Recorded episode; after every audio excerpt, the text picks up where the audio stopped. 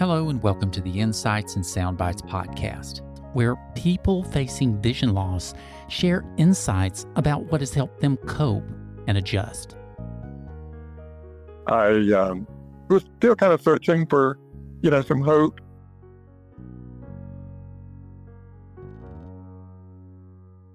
My name is Douglas Walker. Today we'll hear from Ed.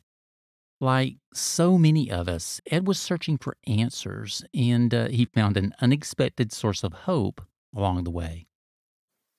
My name is Ed McDaniel, and I live in the foothills of North Carolina.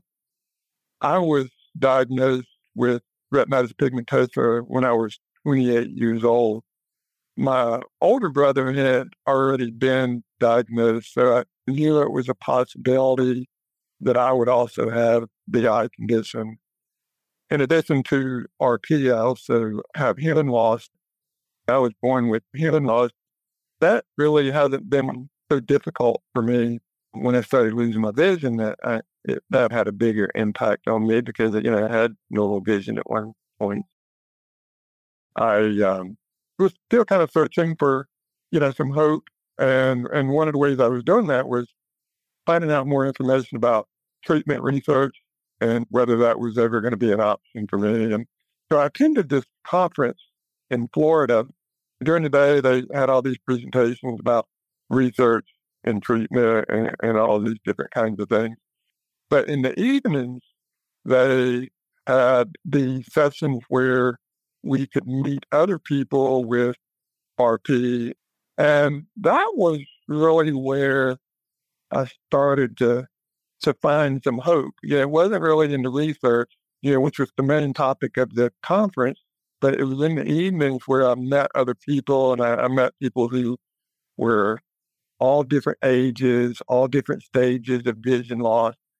And I was able to see that, yeah, they were living, you know, very productive and, and full lives. So, you know, I came away from that conference feeling a lot more hopeful where I was you know, really had been struggling before that.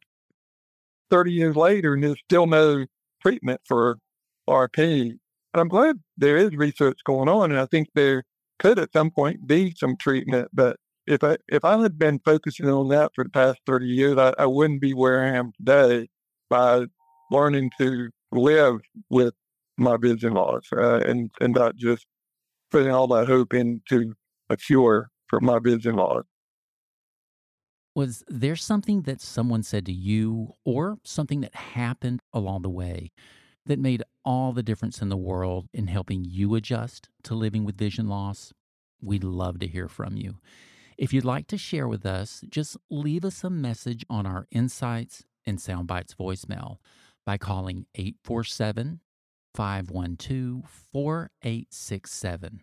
Or you can use your smartphone or computer and email us a recording to podcast at hadleyhelps.org. Again, my name is Douglas Walker. Take care, and I'll see you next time.